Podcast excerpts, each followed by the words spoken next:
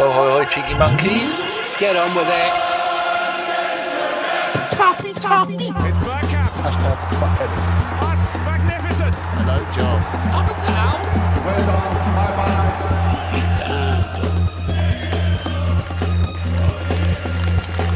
Bloody Arsenal. Be ambitious. Come on. Hello and welcome to ABW Live. I'm not really sure where to start at all, but we're going to start with the chat box and 235100. DJ Samuel's there, AVS Fan TV, Cyan Vesh, Sanam Gurung is there, K-Man 1867 is there, Archie's in the house, Carlito Alguna's there.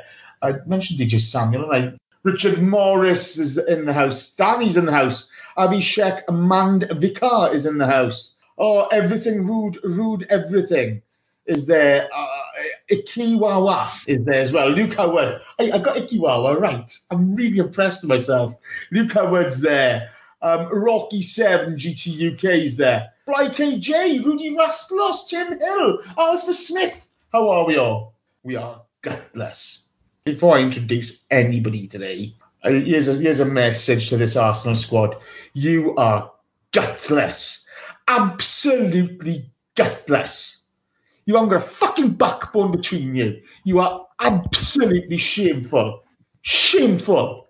Fucking shameful. You are a gutless bunch of twats. And that's out much off my chest. Let's introduce you to the first guest. He sails the seven seas from booty and birds. It's Chris Carpenter. Say hello, Chris. Hello, Chris. Hello, Jace. How are you, pal? I'm all right, mate. I'm all right. Old and ugly, but these things can't be changed. Welcome to the club. you, know, you know what I mean? Who cares? Who cares? Next from Canada land, we have our friend Corey Austin. Say hello, Corey. Hello, Jace. How you doing, mate? Oh, mate. You don't want to be in my head at the moment. I shouldn't even have asked, really, should I? I, you know, what, over the last couple of years, I've put up with watching some shit doing this Well, show. one thing, one thing is, it's a pleasure to pod with you finally, mate. I know it is. It's lovely to have you on, pal. I'm really chuffed to bits. Um, uh, it's just putting up with the Yeah, same yeah. shit of you every Yeah, yeah. years. You know, I, I got to be honest. here, I'm I'm f- absolutely livid, but there you go. But lovely to have you on, pal. And finally, I haven't seen him for a couple of seasons, but he's back. He's back. It's the man from it's number number two from Candeland today. It's OG. It's on the chef. OG, mate. How's your hangover? Can I swear on this? You can crack on, son. This is going to be nasty. This is this is going to be quite a nasty show. Boys, boys, I said this before we got on the air. Um, I'm I'm proper fucked. Uh, you know, I'm uh, I'm a 95th minute Brighton winner uh, incarnate right now over here in Canada. Uh, I was up till 2 a.m. my time doing another podcast with my buddies over here. We got shit. We just got shit faced on the air last night. Uh, and I got five hours sleep and I woke up and I just watched that shower of shit. And uh, I'm asking myself, why did I choose this episode to come make my comeback on? And I don't have a fucking good answer. And so, you know, maybe there's some group therapy that's going to go on now uh, with us in the chat. I hope so. But, uh, you know, it is what it Well, is. I, unfortunately, Shred's at a pull out, so you've done you've, you've been like a superhero and, and and you put your hand up, and as soon as Carpenter knew you were on, Carpenter was there. Nice. You know what I mean? He was Mhm. there, and um, uh, we, we, we, we both fanboy over you. You know what it's like, okay? That day in London, the Swansea game will never be forgotten. Um, right, straight into it, lads. Let's get into it. First of all, before we do actually, in the stands, representing Bergkamp Wonderland and the London Evening Standard, so Spidey today, looking like a lumberjack and sitting next to, uh, oh, John Cross, isn't he? He's sitting next to John Cross. Yeah, we're, we're going to sanitize him afterwards. But well, you know, we may, we may have to. We may have to. Um, right. Okay. So, Chris, I'm going to start with you. Actually, lineups. A changed lineup from um, Wednesday, obviously. Pepe uh, and Lacazette in. Saka at ten. Holding a Mustafi um, partnership, partnering a thing, and Ceballos and Guendouzi in midfield. Um, and this is purely for Josh because Josh gets really annoyed with this. And Brighton have a seven foot twelve left back called. He hates it when that's mentioned. So sorry, Josh. But there you go. Um, what do you think of the lineup, mate? Um, yeah, it was, it was what I wanted to see. It, it was more in line with what I wanted to see, what I expected as well. I, I thought we would bring back a bit more experience. I thought we would have a little bit more um, firepower, shall we say, in, in the form of Pepe and Lacazette.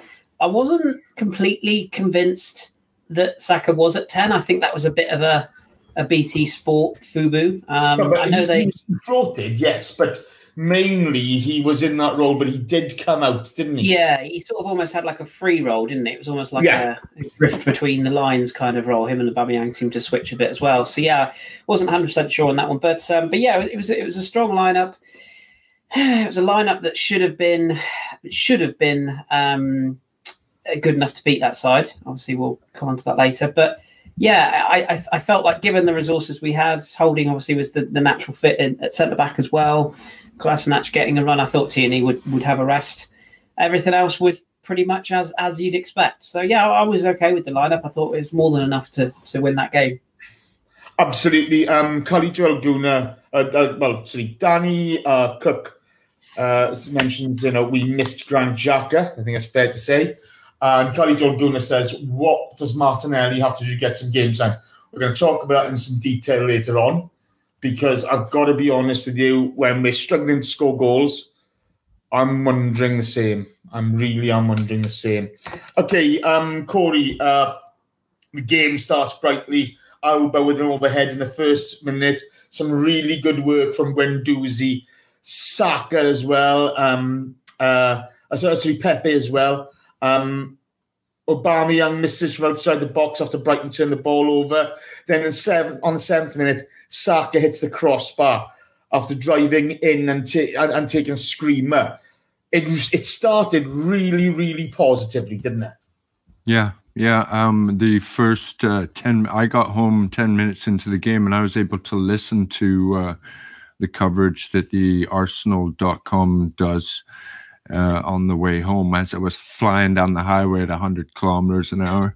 Um, yeah, and they did start very positive. Uh, when I walked in and started watching, uh, it looked quite uh, confident, um, uh, very aggressive, uh, which is no surprise. Uh, the you almost have to think you want, or at least I wonder if Arteta had in mind that he wasn't going to win the Man City game, or at least that was less winnable, and he kind of floated a younger uh, lineup for that game, knowing that maybe this one was the one he really wanted to go for. Uh, so yeah, the uh, the lineup played very well off the beginning. Yeah. Yeah, yeah, we, started like a house on fire, to be fair. Um, you, you, you, you, Geoff, Can, can, sorry, go on, go on. can I say uh, it, the one thing that surprised me was Kolasinac on the left. I, I just uh, Tierney had such a good game the other the other day. I kind of expected him to start this game, so that was the one uh, surprise for me off the beginning. Yeah, I think that's more about managing his fitness, isn't it? You, you could have played Saka there, but you, you know you're lacking that um, uh, you know, well, the cutting edge up front. But um, yeah, it's it's all. It, he, he, he, hasn't got much op- many options at the moment, does he? He just Mm. hasn't got many options, and I think it's um, uh, it, it, it's a bit of a struggle. Gee, um, Pepe uh, looks bright. You get a Laka shot, Lacazette shot blocked. On 10 minutes, you've got Saka looking sharp. But Brighton, throughout this whole time, are looking really well drilled, aren't they? You know, they, they, they're closing down well. They're, they're pressing all the time. And they get back into shape really quickly. Yeah, but we know that that's what the way Brighton's going to play, um, and we know that's how teams will play against us. That's that they'll they'll keep their shape.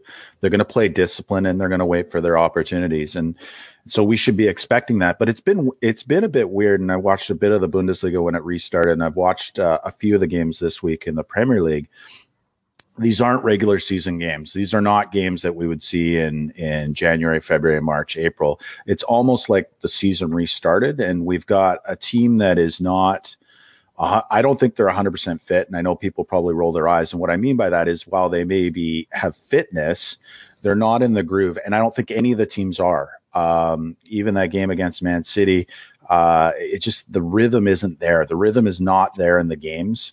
Um, but it makes it easier for a team like Brighton, right? Because they, they, as long as they just stick to the basics, they get their shape, they know they can contain us. I thought Saka was our brightest player in the opening 20, 25 minutes, and maybe even on the game. It seemed like everything that he did uh, created something, which was encouraging. And you guys talked about the shape of us. It, it's a weird shape. I know you guys, I know Chris talked about it as well. Um, the way we lined up, it was almost asymmetrical, which we haven't really done that since since Arsene was around. Arsene used to play this this lineup where Diaby would play sort of start left when he was fit, and he would actually migrate in.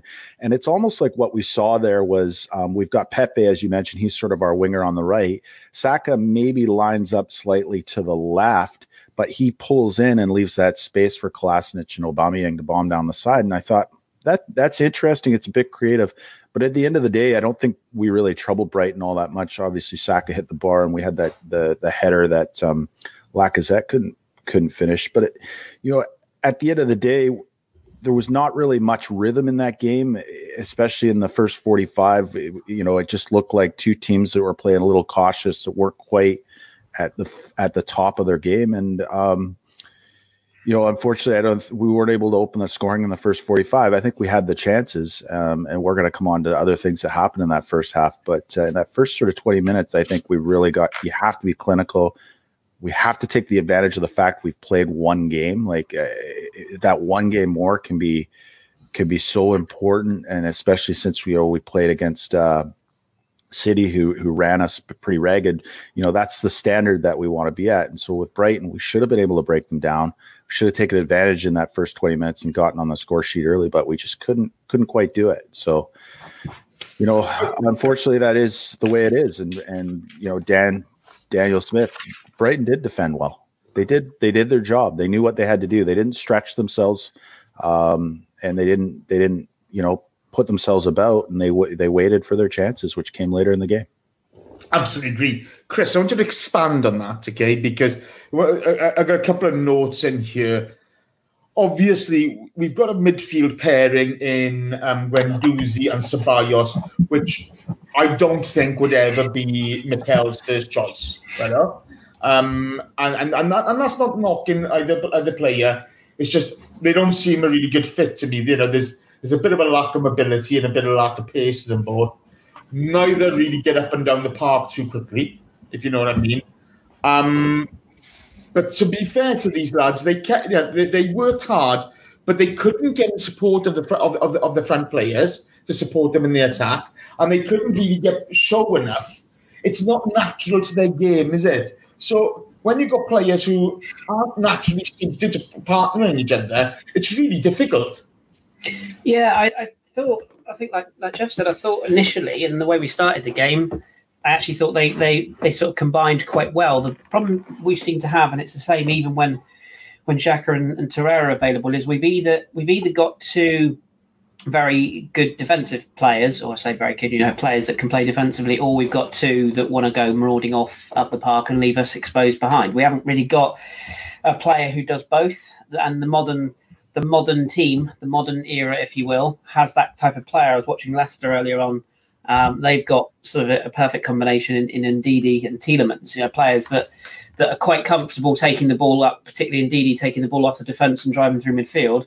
And, and then Tielemans, who likes to put in a tackle, but is very creative when the ball is won in that area. Whereas we don't really have that. I think Ceballos is probably the closest to the man who can win a tackle and distribute. But I feel like with the system we're playing, it's almost like we're it's almost like we're playing a bit too cautious. It's almost it's almost like we're so afraid to let rip on teams as we would have done again, like Geoff said, arguably in, in the Arsene era, where it would be like, well, you know, we're gonna we're gonna play this way and, and that's it. We're not going to adjust our tactics to you. You'll have to adjust to us. And obviously that didn't work out too well every time. But I wouldn't mind seeing a bit of it. I do feel like, particularly now with this result today, got nothing to lose, and I'd like to see us sort of go ham to the wind a little bit. But and maybe that's the reason they played Saka in that free role to try and give us a little bit of because he knew those two players weren't weren't the best in that environment to play. I just, I, yeah, I did, I did feel like I felt, I felt like they faded a bit. I thought both Guendouzi and, and Ceballos started really well, and, and towards sort of mid part of the second half, they they faded, and that was the the downside to that partnership. The one thing I will say that I, I love in in Guendouzi, and you know, hold the jokes of him being French aside, the thing I, I really like about him is is the kid cares. He really cares, and and and if if a few of the others had a little bit a bit more about that, I think we'd win a few more 50-50s and a few more few more passes would go in the right direction. Um, Hector Bellerin as well displayed a bit of that today. I, I do like that about him, but I just feel that we we lacked something in that midfield area. So I saw a comment earlier on saying we missed Xhaka. I don't don't necessarily agree that we miss Xhaka, but we miss. but, we, but what I do agree with that comment is we do miss that presence, that sort of physical presence. Guendouzi and Ceballos are good athletes, but they're not.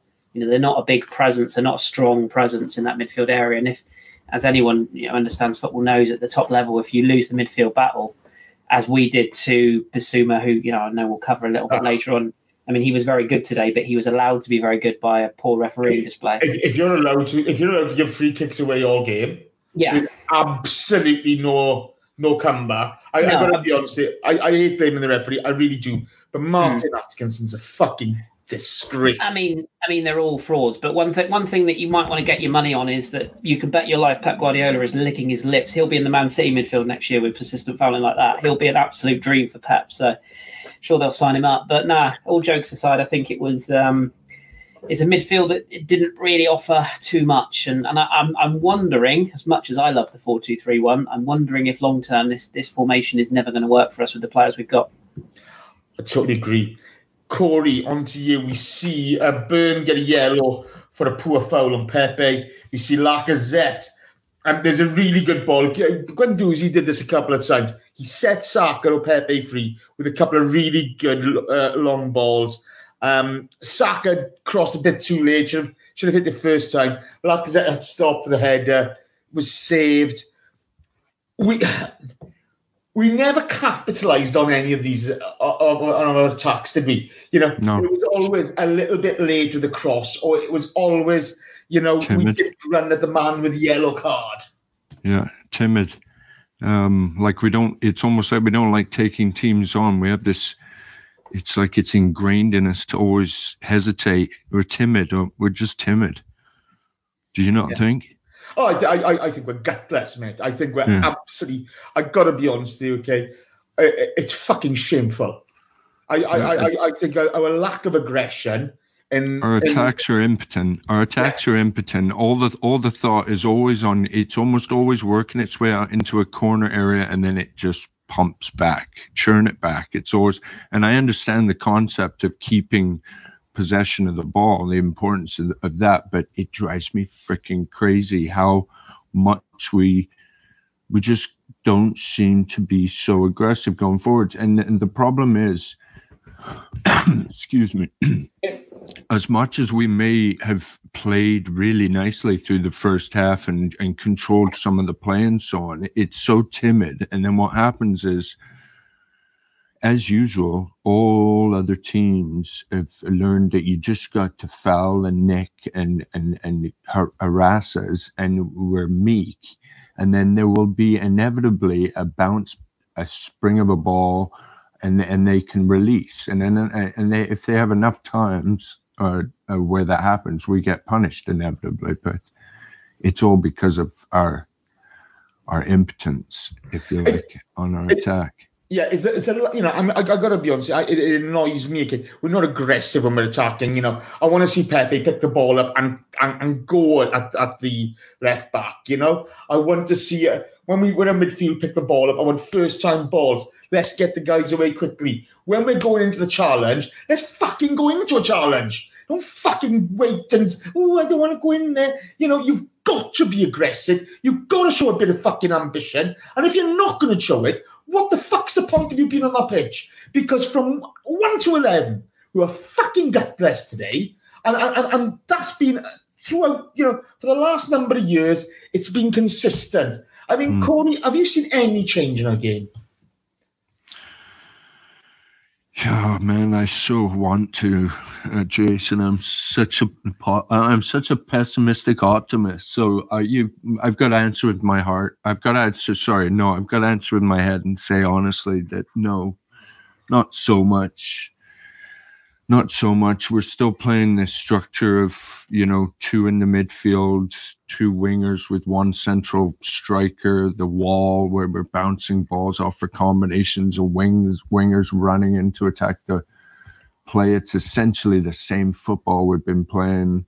You can count the numbers up and down the field, whichever combination you want. It's still the same kind of football that we've been playing. So I guess the answer to your question is no. Mm. It's it's it's it's it's one of those, you know. I mean, I, I got to be honest there. I, I'm just so frustrated with. Um, listen, listen, listen, listen. When so so actually, so my heart wants to say yes because so when we see the beginning of this game, and the way the the the the, the the you can see the football he wants to be played. It's encouraging. Yeah. But you you add the problem that there's a personality in the team overall that I'm saying is is just not it's impotent. It, it's like no one's willing to take anybody on. It's all just put it in an area, somebody runs onto it, turn around, pump the ball back, look for the ball in. Oh, it didn't work. Oh well, blah blah blah. You know, churning, churning, churning. Same old, same old. I, it, it, it's frustrating, isn't it? I mean, you know, there's sports about ambition. You know, I don't care. I, you know, of course, we win trophies. And then you and and then you don't want to blame the referees just the same as I don't. But I, I you've got to add in the fact that we just don't get the rub of the green. We, we well, we're going we're going to come on to that right now, actually, mate. We're going to yeah, come on to that right now. I'm going to come back yeah. to you on this as well. I'm going to go to OG. OG, you had a cut you had a comment to make on the on the midfield. Could you make that now, please? Yeah, I you know I want to I, want to make a comment. Um, about our midfield we were talking about a little bit, but also just come on to that point around mentality as well. And our midfield, we're not exactly um, we're not exactly spoilt with choices in that in the center of the park at the moment. Um, and you know whether we like it or not, I think um, Arteta was showing a lot of trust in in Xhaka at least pre-COVID when he came in and and starting him with City and. The, the, that center of the park, it just is a couple things. Jace, to your point, it's you have to have physicality in there. Yeah. Um, and it's something we've missed for a while. That's not a new thing. Um, but you also have to control the tempo of a game. It's so, so important. So when you go to a place like Brighton, you need that tempo. And unfortunately, um, and, and Ceballos, Ceballos surprised me today. He was, he was like, I didn't even, I don't remember seeing him touch the ball. Um, other than you know he had that one chance early, but he didn't really show himself at all. He didn't impose himself on the game. And Guendouzi's a young lad; he never really does impose himself on the game. The one thing I will say about Guendouzi is under Emery, Guendouzi was uh, not. He, he, was a sideways passer. He was yeah. never very ambitious with his passing and his range of passing, and that is, you know, along with that tempo and that control in the center of the park, we need midfielders that will will open the game up whether it's a Santi style, uh, you know, uh, with the quick feet and then a quick ball, um, or it's you know a more thoughtful pass that penetrates. You know, it, it, gets it breaks the lines. We need that, and I have noticed with Guendouzi under Arteta in the few games he's featured because he didn't look very favored initially under Arteta. That is what he has improved in his game is that he is making uh, faster faster passes through the lines. Um, he's making them out wide, which is where the space is. And unfortunately, then we just ran the lines. We didn't really, you know, we didn't go anywhere from that. But that was a positive that was coming from it. And the other piece I wanted to make mention of, Jace, before you move on to the next point, is around the mentality. And um, realistically, I know we have this weird half COVID season going on, which is a bunch of bullshit, anyways. And I, I really don't like it. If, if I'm honest with you, um, but it is what it is. We have it's not an excuse but we have this realistically, what do we got? Like a month with Arteta before this happens, a month and a half, you know, six, yeah. six to eight games. I can't remember exactly how much. The mentality that this team has, we're talking about years of this mentality. This is not yeah. a new thing. Yeah. Like I could go back two years ago when I was on this podcast, and three years ago, and four years ago when we were doing this, and we could just fucking play it again boys. We could. We could just play it again. Maybe the team's different, the the score line's a little different, results the same, mentality's the same. It's guys, it's gonna take some time. You know, Arteta doesn't have any new players that he's really brought in. It's the same players, and in some cases, we're we're pretty limited in who we can pick because of injuries and and things. You know, our center backs, they're the only two center backs we have that were healthy. Yeah. Uh, our center mids pretty close to the same thing. It's going to take some time. I'm a bit more patient than maybe others, um, but I just don't even think like I don't even think this little half season you can really count it for anything other than wherever we're going to finish, which is probably not going to be very high. But gee, I mean, the, the one thing I the, the one thing that annoys me, okay, and I don't want to spend too much on this because there's a lot to go into. Um, but you, you okay? You can't change the players, right? Oh, And yeah, we've taken some hits, obviously, with the Xhaka injury, with the Pablo Mari injury, with the Luiz red card. I mean, that was never a red card. You know, the, the, these things are all, um, you know, clattered up against us. Okay, the one thing you can choose, the one thing you can choose is your fucking attitude. Do you know what I mean? It's the one thing, no matter what you do in life, okay? Yeah, we're having a bad day. I can be a stroppy bugger. I can be emotional. But when you take the park, when you're getting paid that much money, you choose your fucking attitude. Okay? And to, to, to for what I saw, and we're going to go on to it, Chris, I'm going to go on to you next, okay? We see the Leno injury, okay? The ball comes up in the air. Leno's into it, right? Huh? There's no chance of anybody winning it. Maupay knows he's not going to win that ball. He goes into him anyway. Now, you can turn and say, I want my centre forward doing that. But when you've got a keeper who's in the air, both hands on the ball, and you're knocking into him, okay, and he does knock into him intentionally, okay, talking he is unprotected, hitting the ground. And this causes the injury and the screen, okay, that goes up. Atkinson doesn't even give a fucking card. He's a cunt of a human being. Okay, he's a shit referee. He's a scumbag of a man, and uh, I fuck. I, I, if anything that bad happens to him, I'm not gonna fucking feel bad about it. I'm really not. Okay, Leno's unprotected. VAR. What are VAR doing? He's unprotected. He can't control his fall. Now, I don't think Maupay goes to injure him, but it's snidey. It's fucking. He knows what he's doing there. Mm. Not one of our outfield players fucking jump on him. Not one of our outfield players jump on the referee to force him into a decision. Okay, you've even got Mikel Arteta shaking hands with him afterwards. You are all shameful, fucking gutless cunts. Because that is not the way you look after your teammates. If you want to fucking do, you know, if you want to be a proper team, you have each other's backs. What I saw there was, it was shameful absolutely fucking shameful. Um, you're probably going to be a lot more level-headed about this than I am. My blood is up, right? On? My, but you, you know, you never leave your teammates like that. You fucking do not. If you're going to get a hiding, you get a fucking hiding. But you know, you can't throw punches in the pitch. We know that. Hands behind the back, into his face, fucking have him. No, no rotating foul in him. I'm, I'm furious. Yeah, you, you hide it well. Um, there's there's um there's three points I want to make on this. I'll keep them as brief as I can. The first one is I'm glad you've said what you've said there in terms of that. I don't believe the player goes to do him. I don't believe that for a second. However, um, I do agree with you. It's it's it's basically what it is. Is it's a, it's a coward's challenge. Yeah. um, and it's a challenge. It's a challenge that causes more injuries. See Mathieu Debuchy, see Alexis Sanchez. It causes a lot of injuries to players because when you're in the air and you're a professional, I mean, whether you're a professional athlete or not, if you're in the air, um, your feet leave the ground, you don't have this thing called gravity. And you don't have any control over how you land, where you land, or what. Now, as a professional footballer and as a goalkeeper, Bernd Leno's first thought in his mind of that challenge was A, protect himself, which is why he turns his shoulder. Um, and alongside that is keep the ball in the penalty area because he's thinking, I haven't heard a whistle. I'm not going to get a foul here. I don't want to take the ball out of the penalty area.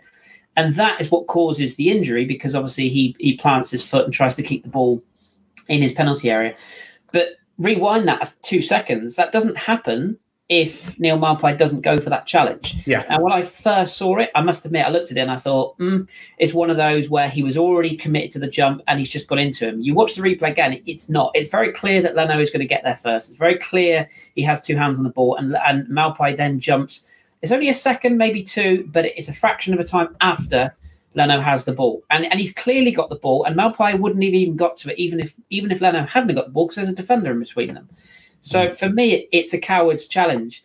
The other point to be made about it as well is when Aaron Ramsey was done at Stoke, you saw particularly Cesc Fabregas. I know he's not, you know, your favourite player in the world, Chase, but particularly oh, know he's, night. he's my favourite player, okay, but I'm not happy with the way he left. As Fair a player, he, he had your back and stuff like that. Yeah, was- and he and that's and that's my point. Uh, that that particular night, I remember him and Sol Campbell particularly yeah, rallied that night, and and essentially they turned that into a whatever fucking happens, we're going to take these these fuckwits apart, and that's Yeah. what we did. To me, the the players. I, I sort of agree with you, and, I- and I also disagree with you. I agree with you that we, we should have been in the referee's face, and there should have been more done about. It. I mean, he should have been booked for uh, for um, for for being essentially being out of control, for making a challenge Yeah. that was not required. Some people saying he should have been sent off. I'm, I'm, I'm not sure I agree with that, but he should have the been ball, the ball, okay, right, the ball before he jumps, okay, Yeah, the ball is in Leno's hand. Yeah. It, it's, it's a foul he's out of control. That there's no attempt. Okay, now we go back to Luis on Wednesday night. There's Yeah, no exactly. attempt to win the ball. Okay, now the point is, okay, I used to do that on the rugby pitch. I'd leave it on somebody, right? I'd leave Hmm. it on them on the, on, on the football pitch, but I knew damn well what I was doing, and I Hmm. know if I'm getting a card or if I'm getting sent off, that's my tough tits. Do you But know I what I have, mean? I have Do- an issue do- with this. do- wait, do, do you not think though that he's intentionally pushing him? He's Yeah. trying to push him out of, uh, out of the, box. So that he's got a So he drops handball. That's right. He's- Exactly.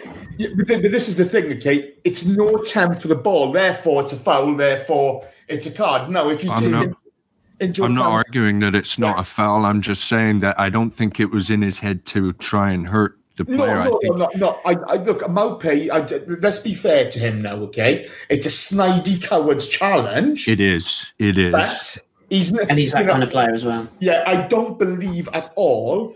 You know, I don't. Be, I don't believe he would. He would want to injure um, Leno. I, I'll give him that, right? He's And he's playing. He's playing for a free kick. He's But the thing is, Corey, okay, through, Yeah. we've all played the game, right? We've all played the game. You know, if you're going in with a cheap shot, there's a chance of an injury. And if you're in the air, in rugby, if you're in the air, you're not allowed to challenge unless you're going for the ball. And And this is the thing.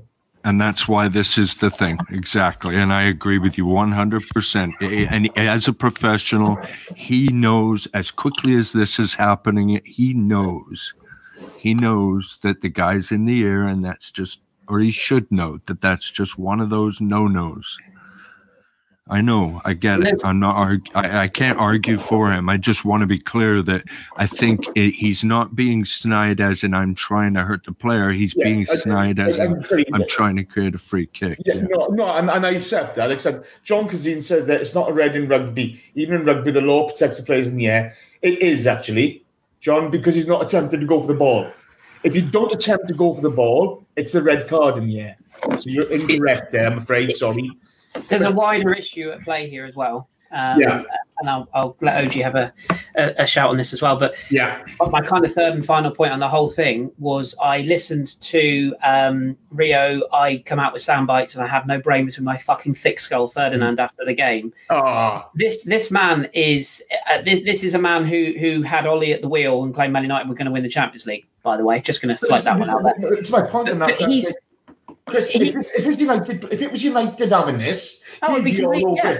But but it's but it's just, it is it's a systemic problem of the game, Jace. Is is that I think Clive um, AFC tweeted this and he said this this is a problem that's been going on and players have been getting injured with this sort of challenge for years. It's not just Arsenal players. This is not a Right. oh Arsenal thing. This this is a, a wider thing. And and what's the argument that someone like Rio Ferdinand, who let's not forget is being paid thousands of pounds to go on national broadcast or worldwide broadcasting, particularly as the Premier League, all eyes are on the Premier League at the moment, and he has the temerity to sit in that studio and, and say, okay, he's saying the player doesn't go to do him, that's fine.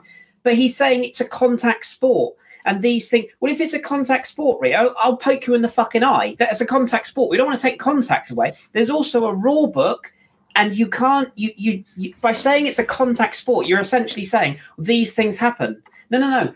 They don't happen if the player does not get away with what is a foul in the rule book. And it's and it's a and it's the cowardly nature of the challenge that's the issue. If two players come together, a la Lacazette Bissouma, or there was Yeah. one I think in the first half, that that is a challenge where two players come in at an angle, and that's this but, is but, not. there was, but there was Bissouma. Bissouma made a challenge in the air, okay, and his arms up. Now, to be fair, the arm's not flailing. The No. arm was just up because the way he did. And I got no problem with that, okay, because he's not, you know, there's no, it's just two players going for the ball. Hmm. But, but again, okay, when you're not attempting to go for the ball, okay, when you're leaving one on in, you know what you're doing. And that's my big problem. OG, what's your take on this, pal? It's a foul. Obviously, I think we've covered that to death. But you know, from my perspective, it's a yellow card at most. And and I might and folks may disagree with me on that. And I'm going to make some comments about that because uh, and we JC said it yourself. We've all played this game. Yeah. Um, I, I'd be lying if I said I hadn't. You know, as a striker when I played, I hadn't made that exact same challenge. The outcome was obviously different. The most I've ever seen in any, and you see it every weekend in, in any game you watch. Every game has something like that where there's a striker who knows what they're doing. They know what he knew what Yeah. he was doing. No, no, no disagreement there. He's trying to force something to happen. That's all he's trying to do. Um, and and he fucked it up, and it should be a, a free kick, yellow card. 100% right. Um, but you know, it's hard for me when I think about that incident and, and a horrible outcome to Leno. Uh, and I think about it in comparison. I'm going to bring up another another really senseless foul from a few years ago. Uh, I'm going to talk about um, Debuchy when he was shoved into the boards by that fucking idiot Oh, Arnautovic, right? Um, and to me, that there's a difference between those two things, right? There's no outcome what Arnautovic does that is is good. There's Yeah, yeah, yeah, yeah. But there is a slight difference there, and that's I was thinking about it. I'm like, you know, to me, those are the t- sort of the that's sort of the gray area where it transitions from black gray to black and white. A, a red card should have been for for Arnautovic, but this one for me, at the it's a yellow card. It should be a yellow card. He got it wrong. Um, and then what happens, and I think Chris, you came onto it, is with the gravity. It's re- like when you watch it, when you get hit in the air, your first instinct is to put out your limbs to balance yourself. And he's holding the ball, so his leg comes out, and it, it's just so unfortunate. And and then the thing that pissed me off uh, mostly, and I know we're going to come on to what happens at the end of the game, is this has happened so many times to us where a guy should be on a yellow or two yellows. Was it earlier this season at Chelsea with Jorginho? Didn't he pop up and score a goal after he should have been sent off? Um, and and and I'm not saying again that Maupay should have been sent off specifically. He should have had a yellow card for the the challenge on Leno. And there were some other challenges in that game that were yellow card offenses that maybe weren't given. Um, it just seems to be this pattern that, and again, it's teams they know they can rough us up. They know they can have Yeah. a go at us, and we're not, you know, we're not getting the protection from the ref. I'm not blaming the ref. Uh, I, I know you're stronger in that, but we just don't get it. And it, you know, that's the part that pisses me off. And seeing Maupay doing this after, and whoa, whoa, you know, like to Oh, your I- point, Jace, if I'm Kolasinac out on that field, Hulk smash, buddy. Yeah. Hulk fucking smash. and this is right? my pro- and, and this is part of my problem with it, okay, you know. It, you know, Maupay's made a cheap shot. Fine, right? uh? You know, you, you you get that. The referee doesn't want to know. He doesn't want to fuck. He, he's a, he's shit out already. Okay, where are our guys? Where are our guys? You've got to be in fucking people's faces. You've got to be forcing them into decisions. You've got to be telling them, "Hey, hey, don't leave yourself fucking open, mate, because I'm fucking doing you. I'm fucking two footing you, you cunt. You're gonna break you in half.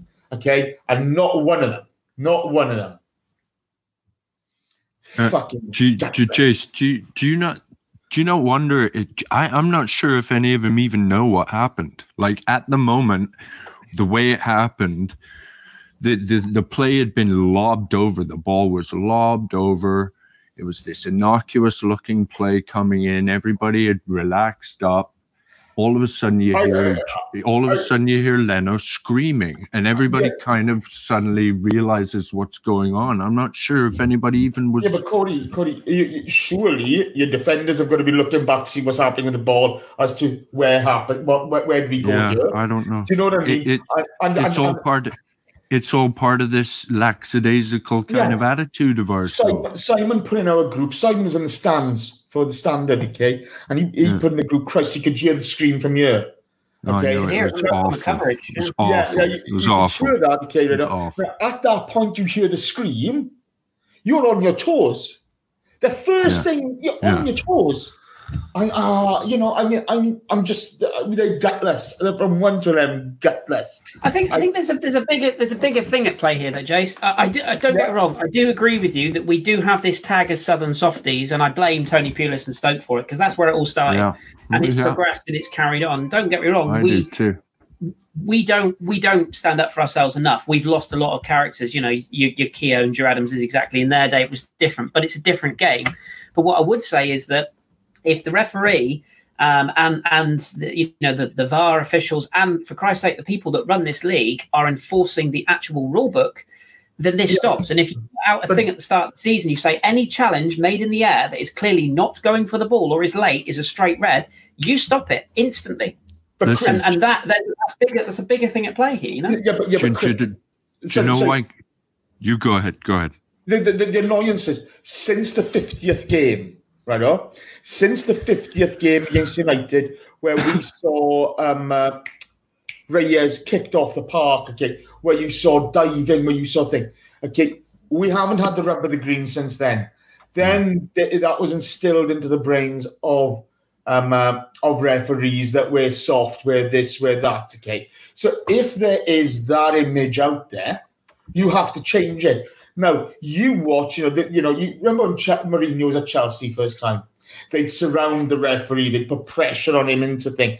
We haven't done that, and that is I, I have an issue with that. Okay, you know, you can't go around hitting people. We know that. Okay, you've got to have your hands behind your back, but you can force the referee into decisions by being such a pain in the ass to him. He's got, you know, he has to make a decision. You've got to apply pressure to the to the referee. Now we haven't done that. We got a player getting carried off, having a go at Maupay, and we're all fucking stood around like bitches. You know, where is some somebody should be in his face? You're a cunt. You're a cunt. You're a cunt. You know, you've got to be baiting him at that point. You've got to. be surprised nobody kicked him. Surprised nobody kicked him because uh, with, with Leno's reaction, if the players did have any doubt, with Leno's reaction, that doubt was was was erased. It was Yeah. very clear that Leno was pissed off, and I'm quite surprised that. I mean, t- but then again, you look through our eleven, and other than Guendouzi, who else would have kicked him up in the air? Not one of them. Mm. So and Gun- and Guendouzi only only threw a and and by Oh, the but- way, Maupay's reaction was ridiculous. LBC. Boys, Oh, boys, fuck off. I've had enough of you. You can go to hell. The- I'm, how I'm, much- I'm, I'm done with that sort. I'm done with snidey arseholes. She can fuck off. Okay, sorry, carry on. Welsh Yeah, no, I just uh, um, Maupay's reaction to Guendouzi. I, I think I think that's the bit that sort of sticks grates in my in my craw a bit. If you to to to mention OG's point there, if you do do somebody in a game, um, Do-do? you, you do do. If you do do on somebody in a game, certainly don't do that. Gary Lineker will tell you. But if you do someone in a game and you make the mistake where you know that you have done someone or you know that you have made a mistake, you you own that mistake and you behave yourself for the rest of the game. You don't run around on the pitch. And as soon as as soon as he went through on goal, I was like, well, this is obvious, isn't it? Yeah. I'll come on to Yeah. it. But but you you at least own it and you at least and he was given his whole, oh, I didn't do anything, I didn't do anything. And as soon as Guendouzi you know, let's be honest, he shouldn't really swing an art or you know, throw a, a little rabbit punch. But but Maupay on the floor holding his guts, and and then and, and ah. he and he clearly swears at Guendouzi in French after the after the whistle. He's French. That was very obvious. I think Philippe Leclerc picked up on on that.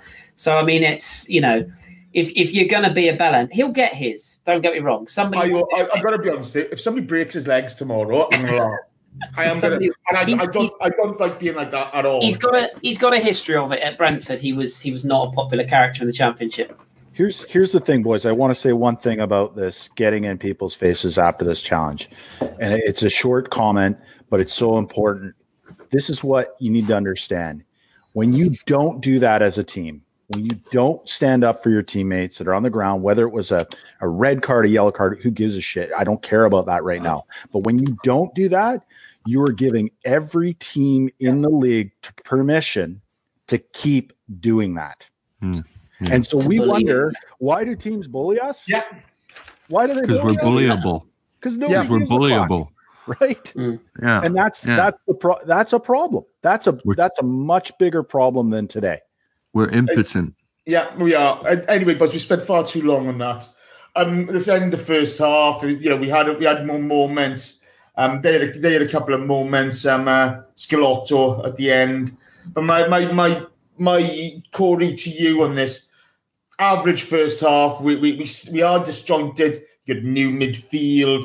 The midfield can't get up and support. That's not their fault necessarily. Okay, um, we are gutless. That, that's that's just no getting away from it. Yeah. Arteta shaking Maupay's hand will haunt me. It will haunt me in my sleep. Okay. Um, how do you feel the first half went? You know, uh, we, we've had a tough time Wednesday night, and we come back to that. Well, I wasn't not happy, if that makes sense. I wasn't not happy. So, you know, I thought I thought it was at least positive. Um, I couldn't say I was ecstatic. I wasn't not happy, if that makes Yeah, sense. yeah, it was it's difficult, isn't it? Yeah. It was difficult. Um, right, on to the second half. Um, G. Um, we you get an Auba shot saved by Ryan. Um, an Al- Aubameyang goal given offside. He was offside. No, no mistake about that. Um, Lacazette, funny enough, picks up a yellow card um, uh, for going in on Ryan. At that, at that point, I tell you what, the TV nearly went out the window. You know, it, it, it, it was that bad. But we did start brightly, didn't we?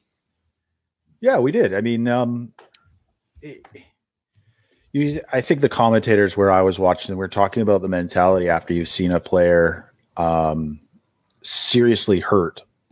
I mean, and, and I don't want to go too much back backwards on this, but you know, Leno, we all heard it. We heard it on our TV. Unless you had your TV muted, we heard it. That has a mental impact on on on already soft mental team. Yeah. So I wasn't really sure what was going to happen in the second half. Uh, to be honest, we've seen we've seen better Arsenal teams crumble with significant injuries um, to our squad.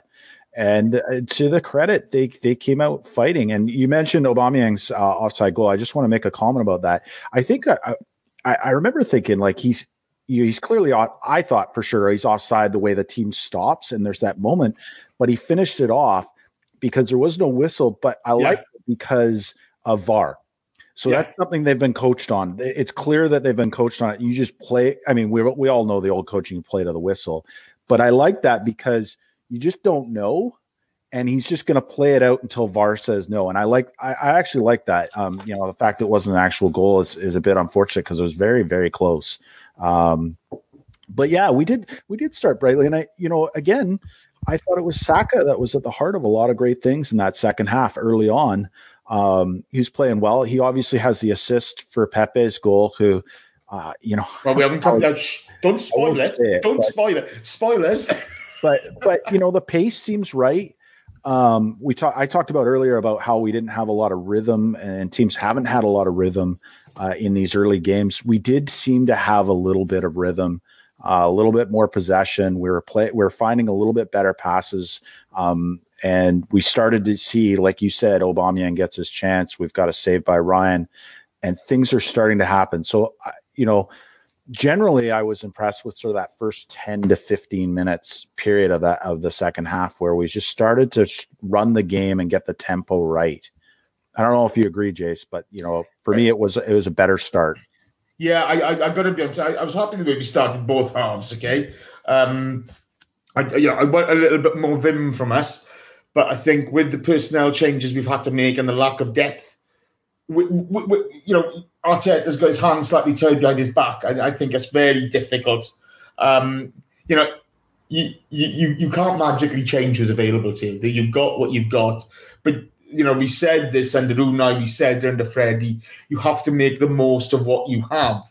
And, you know, with all the pace we've got up top, okay, with Auba, with Pepe, with Saka and stuff like that. You've got to get them running at these big lads. And we didn't do that at all. And that I was really disappointed in. If you're not putting making these guys turn and you know and, and really putting pressure on them, it's an issue. Um, so, so that was that's one of the disappointments I've got. Chris, you got Martinez saving from Maupay when we were poor in clearing the ball. You got uh, funny enough, okay, and, and, and this is the thing, we're going to come up to it. I want you to have this, mate. I want you to have a little bit of glory here, okay? I was beginning to question um, Pepe, okay? Um, Ryan said from Auba, Pepe, you know, you, you've got Burn on a yellow card. He's not running at him. He's ho- he's holding play up, which is obviously, obviously a tactical thing. Do you know what I mean? It's something that um, uh, Mikel's worked on because he wouldn't do it every time if not. But you've got a guy on a yellow card, you've got Mooy on a yellow card, Burn on a yellow card. We're not running at him. And I was beginning to get frustrated. And funny enough, right before I was about to put in, what the fuck's Pepe doing? okay. You get um you get a beautifully curled shot. Talk me through it. Yeah, th- this is this is what frustrates me when people sort of say, you know, is, is he worth this? Is he worth that? This is what you'll get from from Pepe when when that everything sort of clicks into gear. He'd had a, a, pretty average game. I think it would be fair to say. You know, he wasn't, as you said, he wasn't he wasn't particularly inspirational down that that right hand side, or when he switched over, he wasn't sort of taking players on. But but the one thing that he did do is he, he kept going all game and he kept getting into positions. And I felt him and, and Auba, especially on those wide flanks, were not getting a huge amount of service. We were sort of driving down the wings from midfield, i.e., we were uh, we were getting the ball That's obvious. That's the best comment I've made all day. Um, but yeah, we, we were always sort of the fullbacks were getting forward and, and, we were getting the central midfielders taking the ball and going wide, but we weren't actually feeding that that width. I did feel a bit for for Auba and Pepe, but when you get him into that position and and he he has the confidence to do that and, and he's he's very gifted at that, at cutting inside and, and drilling a shot kind of uh, situation. He's, he's a very he's a very good player to watch in terms of sort of finesse shots. He's he knows where the corners are. He very he's, he's very rarely sort of just just smashing it. It's always in the corners, and it was it was a terrific goal. And, and at that stage, I, I could only see one winner because it felt like that, as you said, that took the wind out of out of Brighton. And it was a it was a goal so much out of nothing because we we'd almost looked as though we'd kind of gone well. We haven't really got much here. Our build ups were slow. We weren't weren't taking the game to Brighton. We were sort of pity patting in front of them and not really going anywhere. And it was almost that moment where Pepe just sort of went, you know, I'm just gonna, I'm just gonna do this on my own, and, and he did, and it, and it was a delicious, delicious strike. And over Matt Ryan, he put it in the one position the goalkeeper couldn't oh. get to it, um, and and it's and that's what you'll get from him. And, and, yeah, I know I do get. Don't get me wrong, I'm not blind. I get when people say, "Oh, is he worth 72 million? Well, for a start, no footballer's worth 72 million, but that's a, bro- a broader point. But everybody t- takes time, you know, and, and, and yeah. you, you can sign a player for four million and he can hit the ground running and be absolutely brilliant. You can sign a player for a hundred million and it might not come good. You know, Antoine Griezmann hasn't set the world on fire at Barcelona. Certain players take time and, and they fit systems and it takes a while for them to get comfortable in, in what they're doing. And, and Mikel's comments about Pepe in the week clearly say that or show that he's getting there. But he, he is still finding his feet. And, and he hasn't had, and we said this in the last show, he hasn't had a consistent run of games. Hopefully, he'll get that now. I mean, he should with that sort of goal because that just proves that when everything clicks into into gear, he's a match winner. Unfortunately, obviously that didn't didn't pan out. But um, yeah, you, you have a player on the pitch like that to do that. Yeah, I, I thought the precision of the goal, I, I thought was stupendous. Do you know what I mean? It, it mm. was oh magic. The curl he got on the shot, and you know me, I, I I'm, I'm pretty harsh on people at times. But I thought fair play to him. You know, he knew what he was doing. He knew what he went for, what he's going for, and he got mm. it there. Corey, um, I've just highlighted a couple of different opinions on Pepe's performance today, guys. Um, I think you know we all watch the game from different perspectives. Okay, and and you know we're not always going to agree, and we're not we're not always going to be right and always going to be wrong. But you know what a goal! Fair play to him. What a goal, Corey. Your thoughts on the goal because Oh, I was happy. Oh, oh. Uh, I see you put a comment here from Sai Anvesh. Yeah. And and actually, I completely agree. And it was what I was going to just say to add on to what Chris was saying is, it, it's so important the combinations of the fullback with that wing position, and and we haven't developed that chemistry at all. Now, uh, of course, Arteta was in charge of ten games previous to the COVID lockdown, and now he's got two games on the restart, and and and uh, the development of that combination in actual gameplay it just hasn't been there both right both both right and left side. So for instance i would say bellerin's our best right back. I would say uh, tierney is our best left back. I know that saka played saka played very well in that position there but i don't consider him to be a left back. And then the important thing is for that uh, relationship to develop between your Tierney and Aubameyang and your uh, Bellerin and Pepe, and I, I don't see it yet. Uh, so uh, your question was about the goal, the amazing, beautiful skill. I, I really like Pepe. I really hope for him to succeed.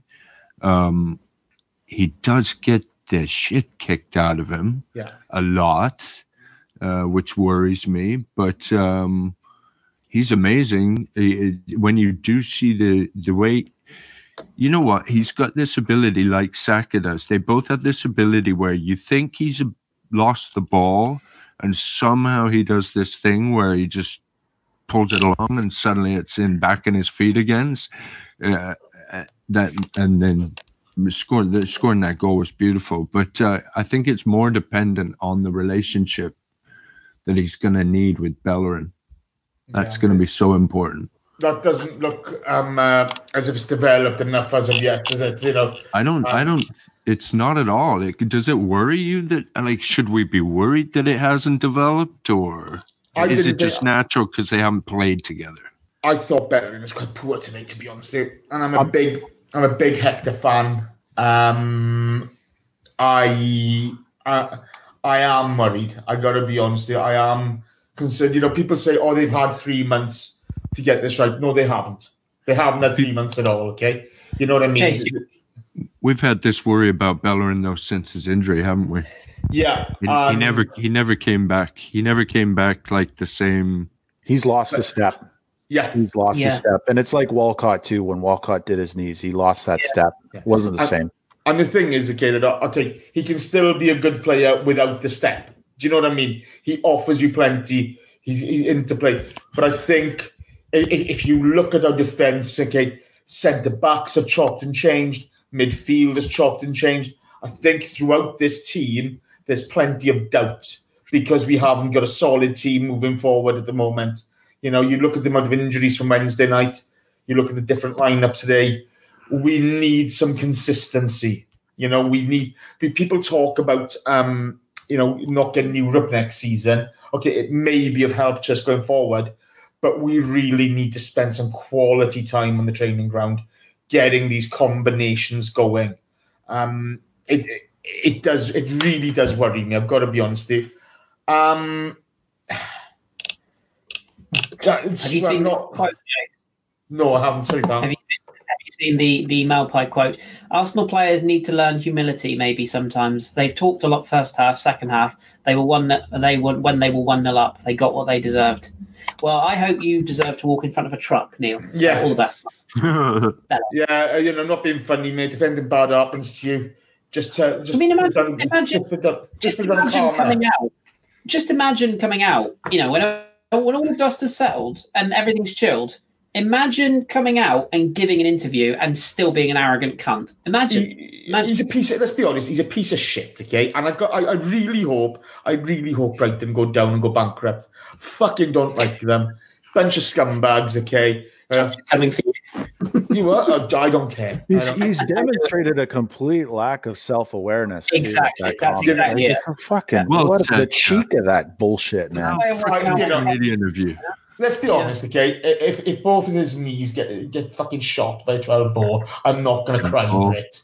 I don't You'll have, Allegedly. you'll have to meet, you'll have to Allegedly. meet Bert now again. Uh, well, you know, let's let's let's carry on. Um, I'm I'm a bitter man. I'm a bitter man. What can I say? Okay, so um, G on the 79th minute, Brighton got a corner. there's own they're, they're showing two men for the corner. Okay, they're showing there's two guys in the corner. It's only Hector up on his own. Okay, to mark the two man corner. They work it really well, and I hate to give him any credit, but Maupay at the in front of Martinez gets a little flick on in the air. Do you know what I mean? It goes through the dunk, and and, Holding can't do anything about it. It's it's pinball time, and and it's an equaliser. Uh, I how were we switched off at a corner? Please tell me, Nate. Uh, you know, if I had the answer to that, Jace, I'd be the I'd be the manager of Arsenal. I, I would. Yeah. It, it's every fucking game we switch Yeah. off on a set piece. Sure. Every game, especially a near post set piece. Um, you know, I like how many games has it been where we're standing there, we're not organized, and it's it doesn't take long. I mean, we're talking about the Premier League. It's a quick game. It's it's at the highest level. You switch off for five seconds, and they knew exactly. They worked it well. You said it well. They worked it well, but we didn't. You know, we flattered them in the way we set up for that, and that's all it takes. By the time that ball is coming across, it's already done. It's already done. The problem has already happened. Uh, you're right. Like Holding couldn't do a whole lot about it. It's it's done, and Can I just add something? You you know how a, a really really good team will have that one moment in a game where they switch off for five seconds. Yeah. We will do it every fifteen minutes. Do you see the difference? You know what I mean? Yeah. So sorry to interrupt. Carry on, Geoff. Just wanted to just say. Well, no, I mean that's just I think that's the point. And um I know Rudy had a had a comment on the screen there, uh, and shout out to you, Rudy. But I, we didn't do enough to win that game. Um, when we have our first, sorry, Corey, I just want to continue my thought here. Um, Mhm. uh, when we have our first choice backline, so we've got Leno and goal. Arguably, whoever our best center backs are on the day, you could, you know, draw some names out of a fucking hat, uh, and our fullbacks. When we have our best center backs, I don't think one of us on the panel today or anyone in the chat would say one goal is enough for us to win a game. No. It's not. It's not. We got to score more. But secondly, when you switch off like that, and to Corey's point, every 15 minutes, every game, we're done. That that mentality, it, we're done because we get punished every single time. There's some teams that don't get punished as much, but we do, and um, and that's the thing. Like we, it happens every game. We switch off and uh, and we get punished, and it, it happens so quick. I imagine there are teams that watch us and analyze us, and they design those set pieces for that exact thing, Hmm. for exactly what we saw: short, short corner, uh, near post, make the run. Hey, they're not set. They're But done. the, the, the, the annoying thing is, somebody somewhere knows it's their responsibility to be there with Hector. Okay, they they know. You know, we we we set up to. It's the easiest two on one possible for for Brighton to do it, and they they executed it perfectly. Um, I think it was uh, Trossard, um, with the cross. Okay, and Maupay, lovely feet. To be fair to him, okay, and dunk he finished it. I know people can criticize holding, but that ball's going about. You know, you you, you are not in control there. There's there, you can't get his feet to it. It's just too difficult, and it's one all, and it, it, it it's it's gutless, it's poor, it's amateurish, it's the same old fucking story. And I'm sorry, but Mikel Arteta has to take responsibility on this. Why are we there? Why are we there allowing this to happen without, you know, if somebody's putting a screaming um, uh, cross to, to beat the man, do you know what I mean? And it's a lovely bit of work. If you look at the Pepe goal, you know, you can't blame Matt Ryan for that. You can't blame the defender for that. He's got the pressure on. It's just a, a stroke of brilliance. This was poor all round. And, and, I, was, I was frustrated. Chris, we then see um, Bissouma. Is it Bissouma? Bissouma? Sorry, Bissouma. I do. Yeah, challenge on Lacazette. It's poor. It's like his eighth or ninth challenge of the game. No yellow. Okay. We then see, and this bit I was Do you know what? You, you, you know when the bad news starts to pile up, okay? you know, and you're you're ready to blow, right? Oh, it's it, this is the point where I nearly the TV nearly went out the window. we go to make two substitutions. Eddie replaced Laca, and Tierney was supposed to come on, and it didn't happen. Now, you can turn around and maybe blame the fourth official or Martin Atkinson, but surely it's incumbent on us to make sure we get these substitutions correct. Chris, talk to me. Uh, yeah, on both points. Um, I, firstly, I, I don't, I genuinely don't know what the protocol is for substitutions anymore. I, I think uh, in my day, in my day, you used to hand a piece of paper to the fourth official um, with the name and the number on. The electronic ball went up, and, and it was that simple. I don't know whether with this new rule there's some confusion. I don't know whether it wasn't communicated clearly enough by our management team that we were bringing on two, three, four, whatever it was. It does seem like a bit of a strange one. In a weird way as well, I don't know whether that may have inadvertently contributed towards us switching off towards the end of the game because we made those changes a lot later than we had planned to. And when I say a lot later, I'm probably talking about seven or eight minutes. We're not talking hours, but those seven or eight minutes is time that players like Reiss Nelson and uh, Kieran Tierney would, would get in the game and would have their focus on, particularly towards the end of the game. So I do wonder if that had a little bit of a, a, a part to play in, in the, the ultimately winning goal. I just felt that having not made the substitution, we probably should have just not made it, or just brought on the one player we intended to in Kieran Tierney and, and save the others for another day. Because at that point, it looked like it was playing out to be a draw. So I was a little bit surprised that, that he did bring on as many as he did. That that was a bit of a, a bit of a surprising one. Um, yeah, it was just uh, it, it was a very poor end to the game is, is what I would say. Um, I'm sure you're going to come on to the to the goal in a second, but yeah, the, the substitution was it was a strange old situation, and, and I don't I don't know what the protocol is. It, maybe I have to ask Simon to, to get to the bottom of what went on there. But yeah, it does it does seem like a bit a bit of a weird situation. Surely the two players that are on the touchline and the two you want to bring on. I don't really understand. It might have been the fourth official that copped that. We don't know. Cause, uh, to be fair, Arteta looked pretty pissed off himself. He did, but, but but you know, I thought you hand the list to the fourth official. That's what I'm saying. Yeah, yeah. Just, you know, I, I, I, and and if he's handed those two things, those two players should be able to go on under that one window. Yeah. But obviously, you know, I, I don't know what's gone on there, but it, it, it, it was amateurish. Jace, um, two things almost happened there, though. Yeah. I want to just say, like, one, after that happens, I think Saka pops up in the box and almost has a goal. So you look at that, and the other thing and Chris, I know you guys are going to come on to this. What happened at the end with those three subs? We changed out like what is that? Thirty percent of our outfield team with eight minutes to go. Uh, that, I, I, want to come to that in a second, okay. mate. I want okay, to come I'll to that it. in a second. Actually, I'll leave it because I, have I've got to be honest with you. You know, I, there are a few things that are surprise, surprise. Okay, there's a few things annoying me. surprise, surprise. Right? oh, honestly. I live on my nerves when it comes to watching stuff like this, and my nerves are like a roller coaster at this point. Corey, Bissouma on Saka. And my exact notes are that's got to be 10 fouls, Atkinson, you mm. cunt. Where the yeah, fuck's was, the yellow? I, I mean, I thought. Yeah, I thought Bissouma was superb. I thought he was brilliant. I thought by far the best midfielder on the park. I remember the fanfare when Danny Ceballos came here. Well, I've got to be honest, with you, Danny Ceballos, I wouldn't fucking touch him with a barge ball. Okay, and even though I do accept it's difficult for him and um, uh, and Guendouzi together, but Bissouma, he got away with murder and he took full advantage of it, and he was superb, wasn't he? Yeah, can you tell me how Lacazette got a yellow card for that? Like, I mean, just reaching in basically on Ryan. Yeah, he was a little late. He gets a yellow card. Bang. Yeah. Just like that. And this Bissouma guy who I would love a combative player like that in my team. I'm not going to strip him for that. But come on, give me a freaking break. Yeah. It's as if that guy didn't foul himself off the park a couple of times, you know? So uh, amazing.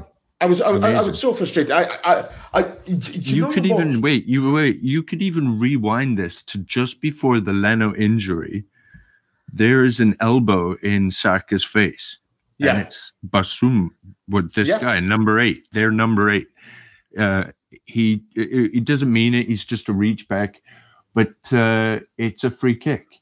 and it, it would have been the ball going because what happened was that was ignored. The ball sequenced on. There was a free kick off the sideline. Then the ball was punched back and kicked over, and so on and so forth. So all these fouls again, it's the same thing all the time, and we're just not getting the calls. And Yeah. uh, I think I think Chris alluded to it earlier. It's like uh, whatever that coach was that you said, Chris, uh, the old Stoke.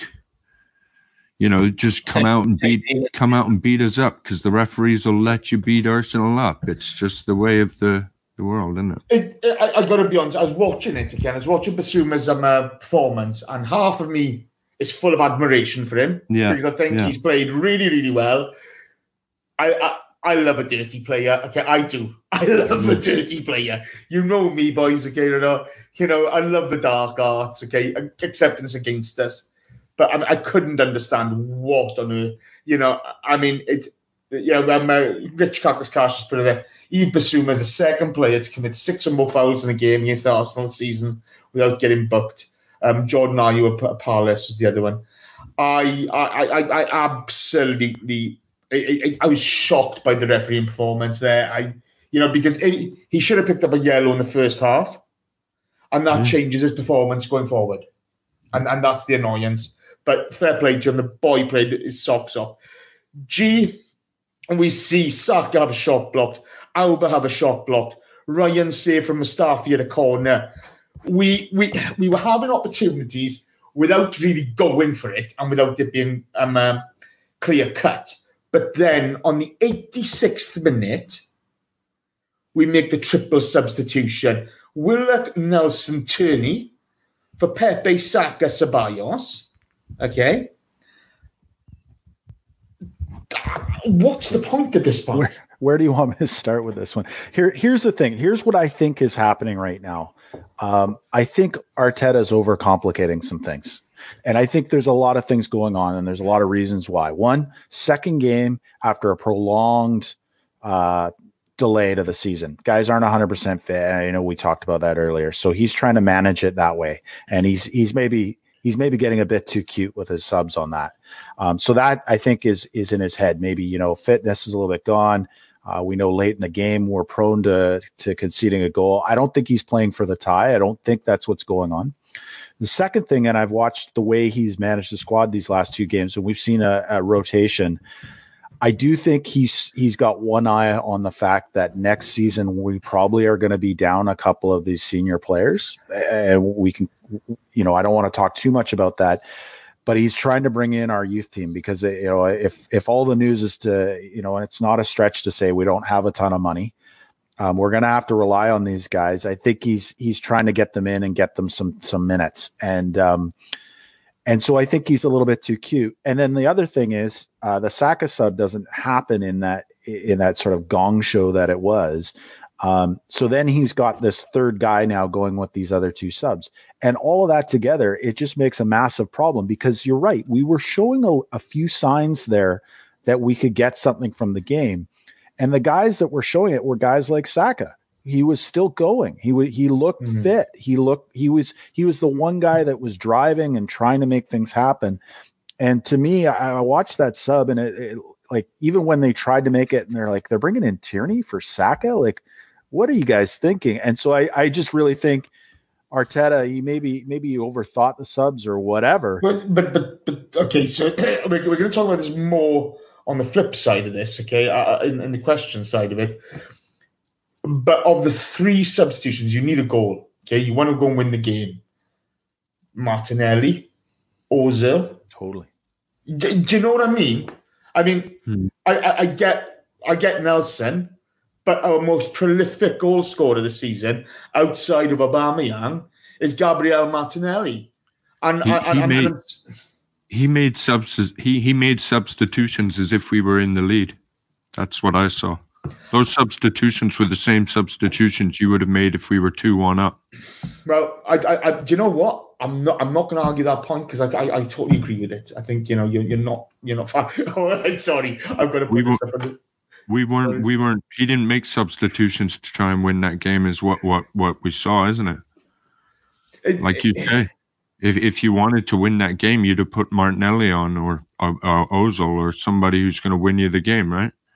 Yeah, it is. I tell you uh, we've got somebody in the chat box called Bob FDS. Okay, when we first came in the in the chat box today, I thought this fucker won't last long. And to be fair, Bob, okay, you've been great in there. There's a bit of banter back and forth. Well played. You and Avon are having a bit of fun. Thunder Road, Julian Salmon, Orpheus, everybody, and two, three, five, one hundred. Everybody's having a bit of fun. Well done, lads.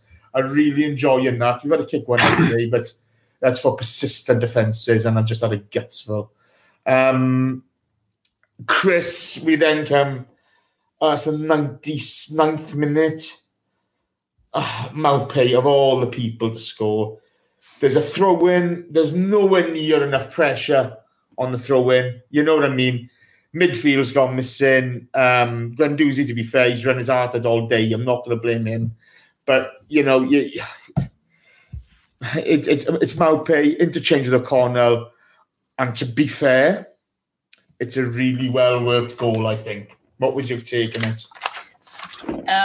Hmm, it's it's a really work, real, a really well worked goal that should never have been allowed to happen. Um, in in my humble opinion, uh, f- f- forgive the the older amongst you and and probably well certainly you, Jace, but OG and I described this as the classic FIFA goal because it's a minute and 32 seconds over the allotted time that was was given. And uh, in the gaming industry that's known as scripting or dda dynamic difficulty adjustment.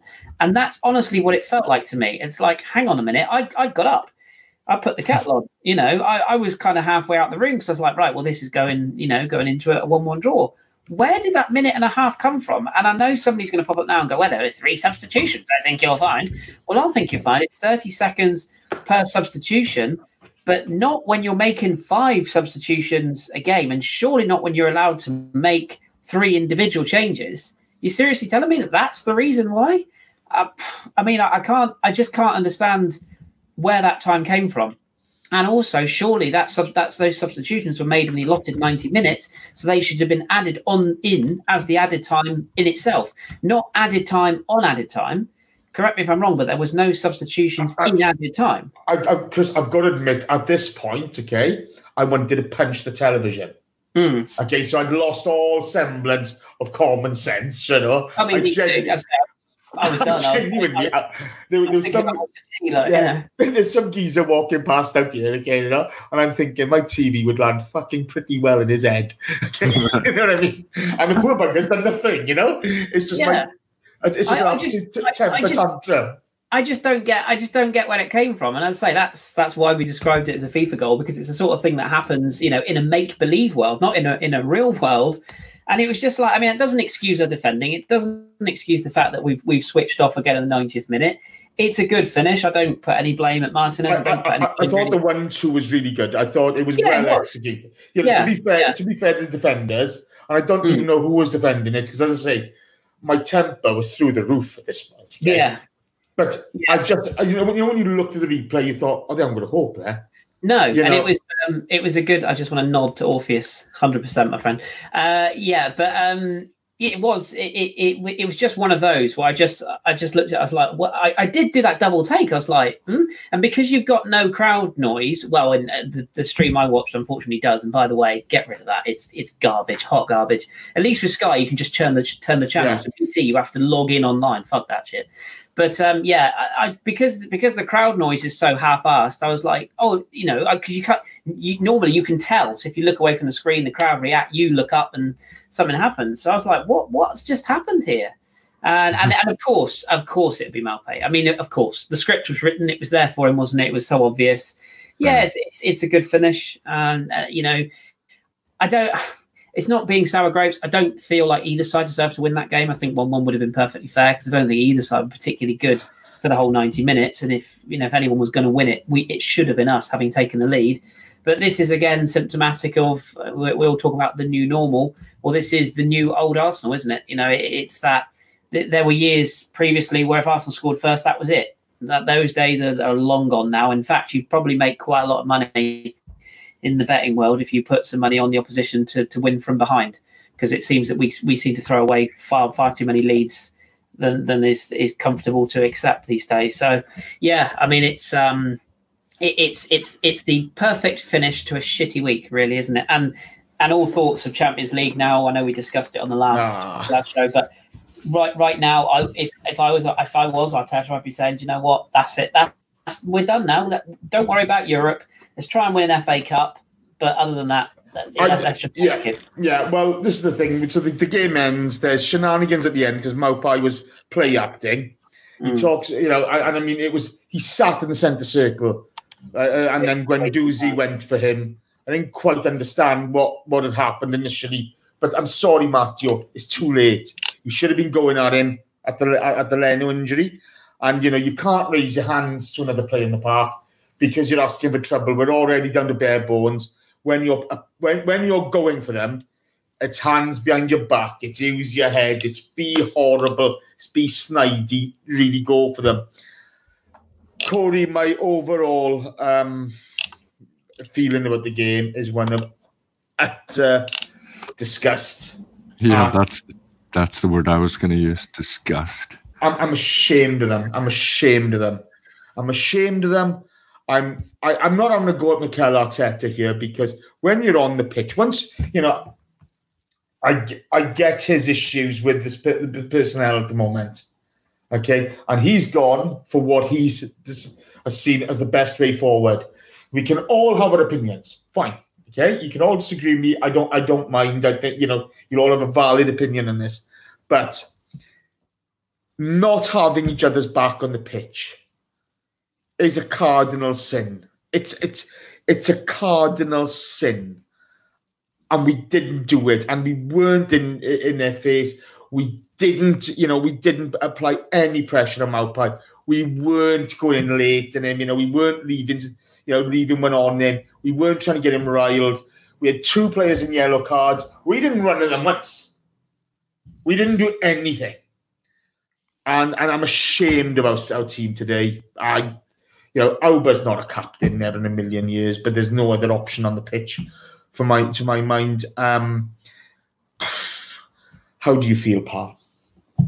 Well, I, I was just going to add to that. Uh, you know, I don't know how many different sports you watch. I mean, I tend to just watch football now, but I've gone through quite a lot of different sports. And, uh, you know, one thing about every championship team that I've ever watched it, it, that's that's consistent between them all is is a relentless p- pursuit of exactly that that team mentality. I've got your back. I, I will die for you kind of mentality. And uh well chris is right. Long of the days since one nil to the arsenal. You know what i mean? I, I thought I thought I want in last season in the home game against Tottenham, you've got Guendouzi and uh, Rambo squaring off to the Tottenham team. Do you know what I mean? There's people being grabbed by the shirt. You know, there's people going in, and I thought we were going to see a change in attitude, but it hasn't happened at all, is it? no it's just little i guess little flashes i'd forgotten all about that to tell you honestly and i'm glad you brought that up because we tend to be so overwhelmed with how bad things can be but uh, i mean one thing that's that i've noticed is uh, uh, about three days ago i got this pain it just in the lower part of my neck back it came you know it's been gone for about three months uh, i hadn't felt that pain for a while the pain is back Yeah, tell me about it. Wednesday, Wednesday brought a lot of those things back. um, Geoff, Yep. sum it up, huh? What more? What more can I say? I, Yeah, have a smoking gun. If Chris is talking about FIFA. I didn't play. For those of you who play FIFA, I decided not to play weekend league because I wanted to avoid all the sweaty fucking bullshit in that game this weekend and the 95th minute goals that I fucking concede. And here I am.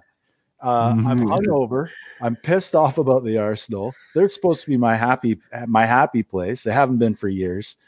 So fuck, man, on we go. Onwards and upwards. This stupid little half season needs to fucking get it in the fucking sea. Pardon my F bombs, but you know, Crack on. it, it is what it is. It's a bunch of fucking crap.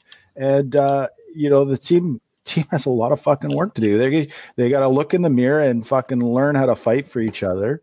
And I that's all I want for the rest of the season. Wherever we finish, I just want to see a bit of fucking fight in our belly, right? Because it's not good enough. And at the end of the day, you know, there's no sense of entitlement here coming through this mic. There's no sense like, well, we have to finish top four. We're the Arsenal. Fuck that. But I think every single one of us would say we're not at our best. And I want to see some fight out of this team and just, you know, it's it's a bit silly, but you know, get a bit of pride in the shirt you're wearing and, and get out there and just fucking fight for every game because it's just not good enough. And and again, man, we could go back two, three, four seasons of this podcast, and I could, I, I'm sure you, me, Jace, Chris, everyone on the show has said something like that, and you know, it's something's got to give. Funny enough, I, I, it reminded me of a live show me, myself, Chris, and Shredder did um, against Stoke, and I scored bananas. Then it reminded me of the Crystal Palace game, okay, where we all went bananas, and it's the first time I ever heard Chris really go absolutely doolally tap at, at the players. And you know, it was a first, and it was like, oh, you know, now you know we're bad. You know, Dude, Sheffield Wednesday. Remember Sheffield Wednesday? Oh, don't, get me started. Yeah, uh, look, Blackburn. are. Yeah. Blackburn. Oh, hey, look, stop it, you. Okay, stop it. Yeah. um, on to questions, guys. We're to wrap it up now. We've been going for nearly an hour and a half. So we're just to do four or five questions and then we're going to an end. It's another super long one. Um, in the run in now of the season, I'm trying to give all the boys as much airtime as possible. Um, and to be honest with you, because obviously of um, my and Chris relationship with OG going back so long, you know, the extra one went on today simply because we love podcasting with each other. When John Welsh is back on, you'll all, all go to hell. It's just me and John. Okay, as simple as that. Um, Chris, first question to you, mate. Uh, Phil Bevan asks, given that what, what happened to Leno, is it time football should look at the likes of rugby and bring in serious repercussions for players uh, for p- players taking other players out in the air? Well, yeah, yeah. I mean, I, I touched on it earlier on. Um, just in terms of the, the rule book is there, the ruling is there. Players, uh, managers, um, everybody, they go on about this word consistency. We go on about protecting our players. You know, we we we we're what better time than in, in this whole situation, the craziness that's going on in the world with pandemics, and we're you know we're, we're walking around with masks on and, and we're spraying down footballs now of all the times are the times to protect players from injuries and protect players from getting needlessly hurt. Everybody understands when you play professional sport, you put yourself on the line week in, week out, game in, game out. That happens. And we all understand bad injuries happen sometimes because you play Stoke, uh, other times because you just ha- have an unfortunate coming together with, with, with players and in some cases teammates. You know, these sometimes these injuries are freak injuries. But if we can eliminate the injuries where you know, arrogant little toads like that go around and and yes, you know it, we, we've all seen this argument. There's a snidey little cunt up the road who plays for Spurs, who wears number seven, who's just come back from military service. He's the king of the oh, but he's a lovely player. He's not that type of player. Absolute bullshit. These players know what they're doing half the time, and as you said, and as OG's touched on I think Corey said as well. You if you put yourself in a position where even the slightest thought goes through your mind where you could hurt somebody, that that's that's enough because that is when you will hurt somebody. It's not the times when you're when you you know when you're just committed and you go for a ball. Those sort of injuries happen. That's life. That's professional sport. What you don't do is essentially just turn a blind eye to a ruling when players have been and, and again we've had three maybe even four players uh, who who have been injured in this way in the last three or four seasons, and and other teams have had it as well. Other teams have, have had injuries like this, and it's it's not acceptable. And when you're in the air, it should just be a very clear definition. Unless you unless you unless it is very clear on VAR that you're trying to play the ball, then that you know you should be should be booked or, or dismissed depending on the level of of the of the foul. Absolutely. Corey's just about had his cherry popped by Thunder Road. Do not, do not let me drive your girlfriend home, dude. Oh, Really, no, seriously, do not trust me at all. Fair play. I don't believe Thunder Road does this to everyone, okay? You, you, you troll us all. I know. And, and when he comes out with goals like that, you know, I just want to cry with laughter. Um, Corey, now a question for you, pal.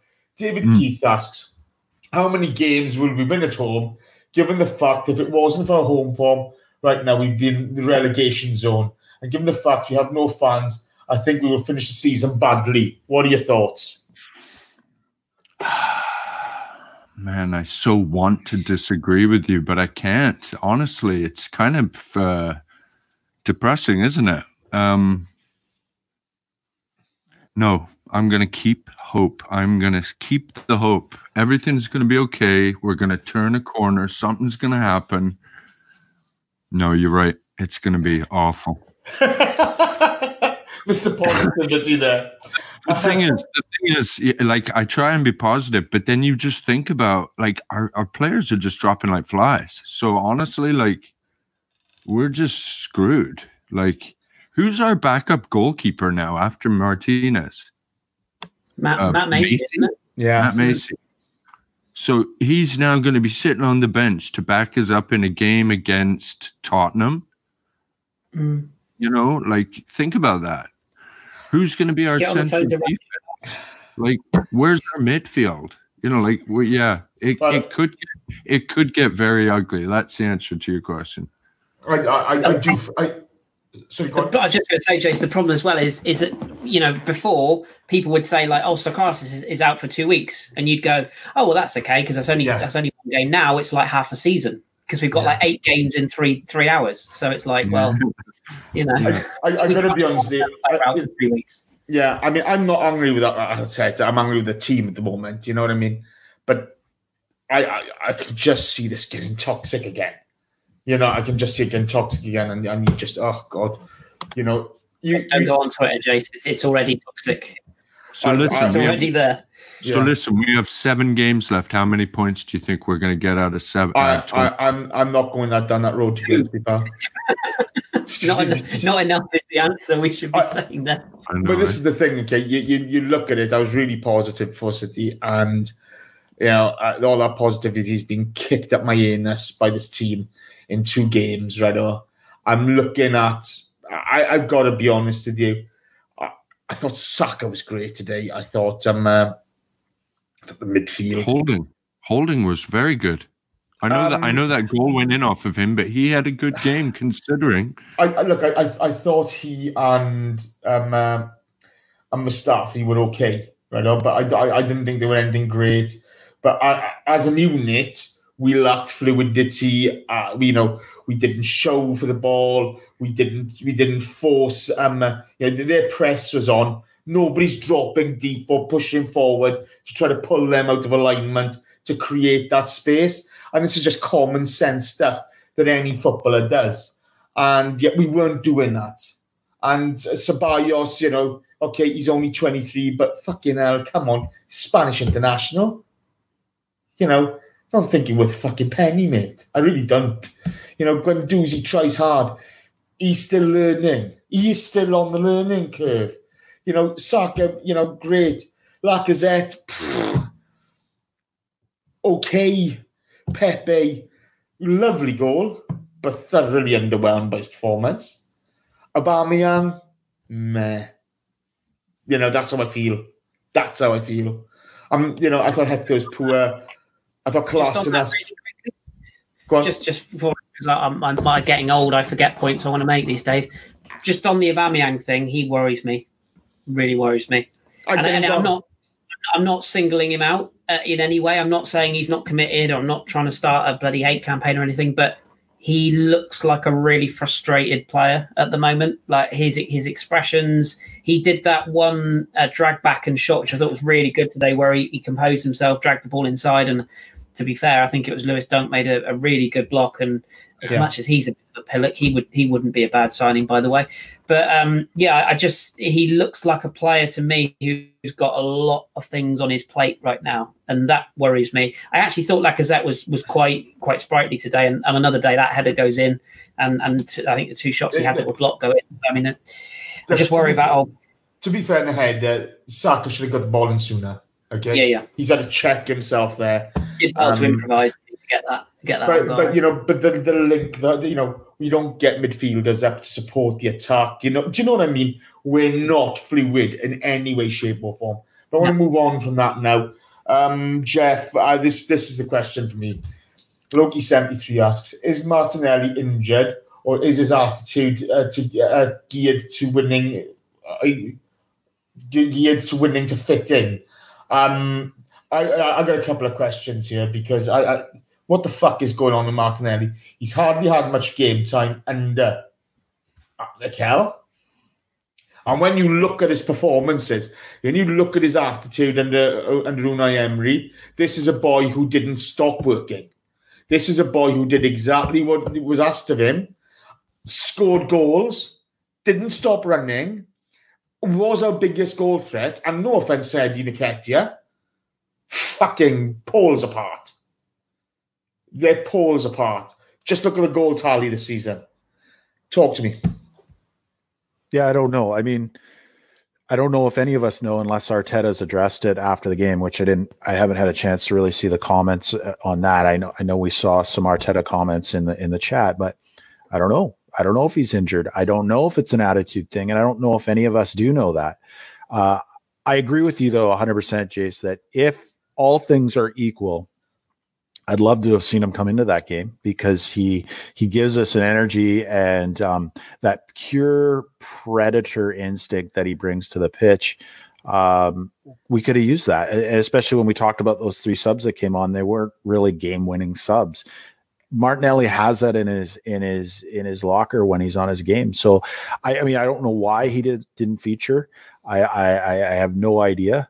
Um, but like I said, you know, all things being equal, you know, he's been training with the team, so he looks okay. I know during the the lockdown, he there were a lot of photos of him working out. He looked like he was bulking up for you know to to bring a bit more physical uh, presence to his game, which you know all the young players I think they need they need to bulk up a, a lot of them. Um, so I, I don't know Loki. I don't know why uh, that's the case. I don't know why he comes in.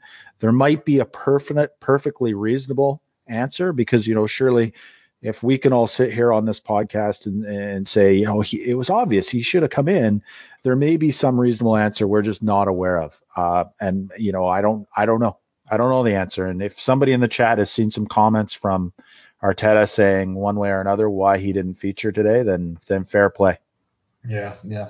I'm going to the next one. Um, Akib asks, do you think having players that always want ball to feet is slowing down the play? Yeah, I do. I really do. I, I, I think, you know, since Arsene left, we've had four transfer windows. Now, you have to look at the first one as Sven's transfer window, okay? Um, and then the rest are Raul's. Um, you, we, we don't have anybody who gets beyond the ball. We don't have players who run to create space. We don't have players who play with ambition to get forward. Um, you know, at the moment, you look at Guendouzi, he's a certain sort of player, but Guendouzi's a long-term project.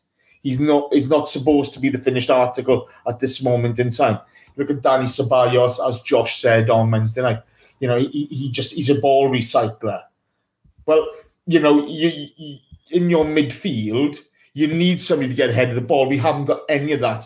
Um, I think you know you look at something like Willock, lovely player, loves driving with the ball, doesn't get beyond the ball. AMN, we don't even know what AMN is. We don't know. Hasn't been given the chance properly. Okay, and when you look at what we've what we've had certain players put out on the park this season, I think that's awfully damning. Now, obviously, Arteta knows better than any of us what this squad's all about, and I I, I, I believe in him. But you have to have players. If you want to play a certain system, if you want to play this 4 2 3 1, okay, A, eh, you, what's that number 10 doing for you? What's it doing for you? Because you saw a lot of huff and puff and a lot of effort from Saka today. And, you know, he gets the assist on the Pepe goal, but you need that position to be uber effective. That needs to drop in to help at the two when you're defending, and you need one of the two to get up to support the attack when you're attacking. We just don't do that. With the fullbacks, they weren't effective at all today. They just weren't effective. You saw whoever's on the left, whether it be Auba or Saka when floating, them struggle to get enough support. Pepe and, and Hector, nothing. You know, we have to have people who want to get ahead of the ball, and that's something they need to address in the summer because if they don't, I can just see more of the same crap. Kris, DJ Samuel asks, do you agree we need a summer clear out?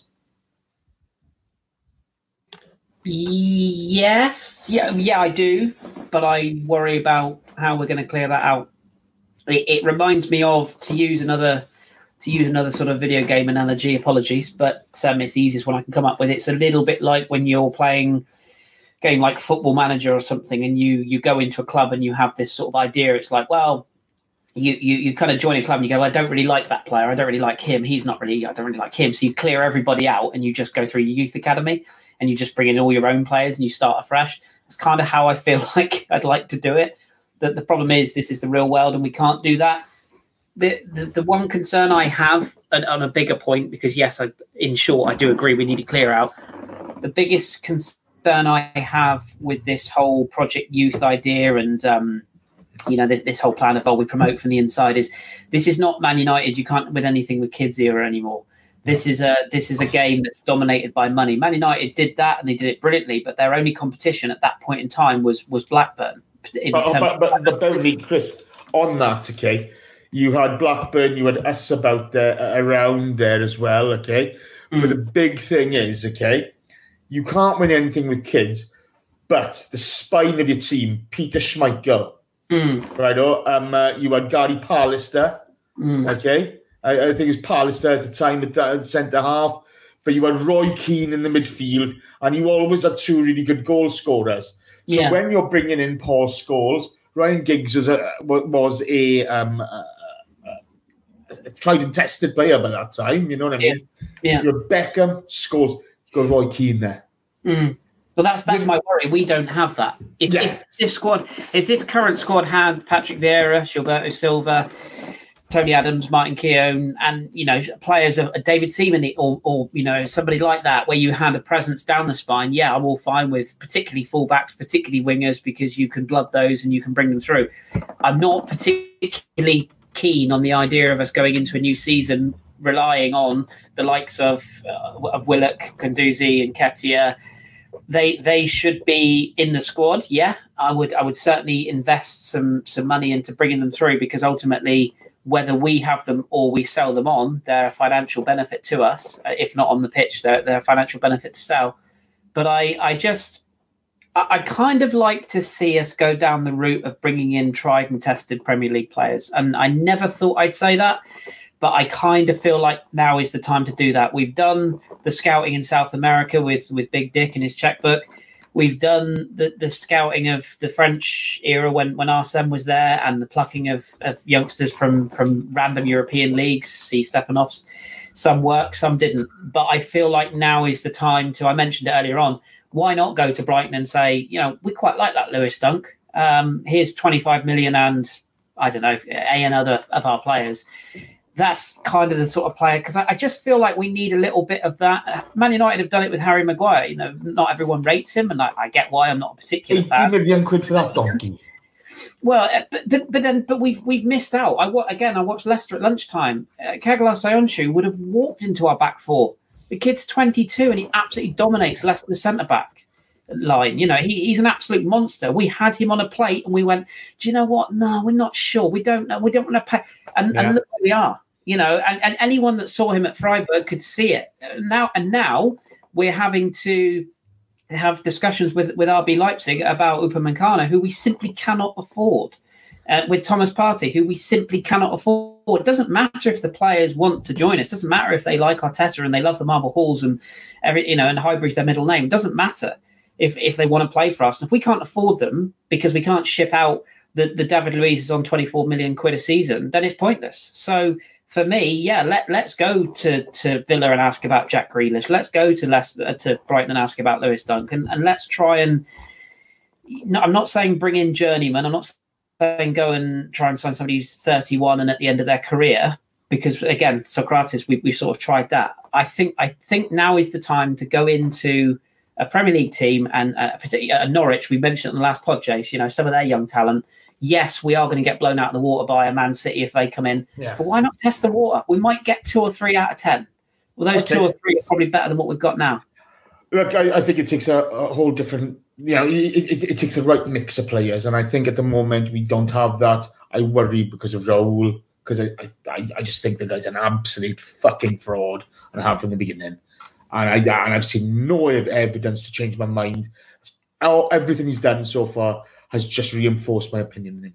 G, you've got to leave soon, so I just want to ask you one question before you go, mate. Um, Michael Hahnemann asks, is it time to take Bellerin out and put Maitland Niles into the Southampton game? I don't think Bellerin was our problem today. So um, I wouldn't be surprised if we saw a bit of rotation uh, for the next game. Um, but I don't. I didn't think uh, Bellerin was was a problem. I know we comment about how he's lost a bit of a step. Um, but but you know I don't know if Maitland Niles is the guy as well that uh, that is going to steady the ship by bringing him in. So I don't know. I you know for What me, I about don't- Cedric? Pardon me. He's injured. Oh, sorry. It's okay. Cedric, yeah. Yeah, yeah, I, I don't know. I, I just don't think like I don't think that's where our problem areas are. I think we've got bigger we've got bigger issues. Center of the park and center back. We talk about it again. We've got to figure that out. Um, and we're running out of options. And that you know, the rate we're going, we're not even going to have a team to finish the the season with injuries. So um, the one thing I don't know, and I got to ask this question, and Kris, you're going to know the answer, and I apologize. I do have to run it at some point soon, but um, Kris, French league's over. It's done. We know that. Uh, PSG won. Can we? Can we at some point recall Sa- Saliba? I know this. I know Oh, dude, this. Chase, go. No. Just tell me the I answer. know this. don't I know this. Yeah. Kris will say this exactly the same word for word because I saw Kris put it up on Twitter. Twitter, I think. I think it was Kris that put it up on Twitter. I'm pretty sure it is because I was looking to see if I could wind him up over it, but I can't. Um, no, because we're still in the same season, you can't recall him in the same season. You can't play him. Ah, now. okay. So it's it's Fair. still a part of that same season, so we can't do that. But he's officially finished with Saint-Étienne. Is it Saint-Étienne he was with? Yeah. Yeah, he, he's at Arsenal now, which is good because Southampton had six players test positive for COVID this week. So good job. He, he is already in training with Arsenal. He is in London, but he can't be if if because the season hasn't ended. Yeah, if it was uh, if it was any other time and both seasons had ended, yeah, but we can't, which which sucks. See, 'Cause it would have been a great time to blood him, wouldn't it? Kris, you think I only read your tweets to wind you up, but no, I listen as well. Okay, No, I, I I, listen. I know you do. you know, I do. To be fair, um, G, before before you go, okay.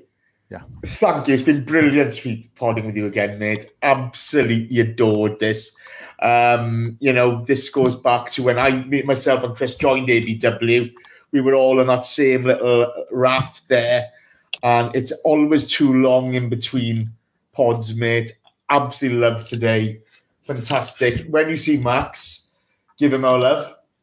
You know, but um, uh, if you if you do have to pop off before we finish, I just want to say that I love having you on. Hopefully, we can do more. Um, but thank you, mate. Thank Cheers, you. brother. I mean, it's been uh, my pleasure to get back into it, and I, I got to say, you know, um, with everything that's gone on with Arsenal this season, I haven't really wanted to to pod about Arsenal, um, and then everything going on with uh, Bergkamp Wonderland with with our friends that are, are no longer with us. I haven't really wanted to pod.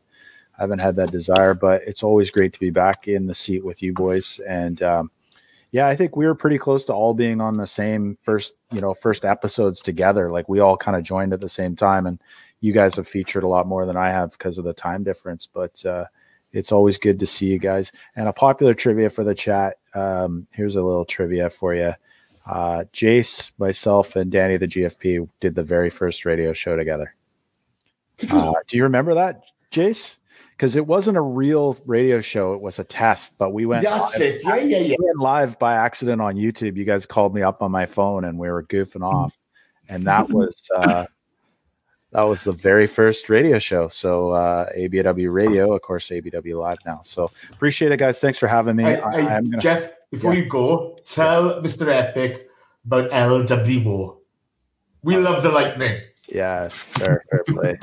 Uh so I have been podcasting lately, uh, as some of you know, and the reason I'm hungover today.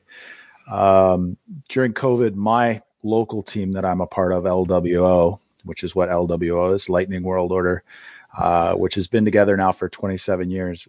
We decided, I decided to launch LWO Radio, which was basically a podcast for the boys. And we have a hockey team and a soccer team. So there's about 45, 50 guys and a big extended group of guys that have played with the team over years, over the years. And, uh, and fortunate enough that you boys have supported us uh, by watching along and participating. Danny was in the chat last night. Uh, so I don't know what time it was, probably like four in the morning, your guys' time.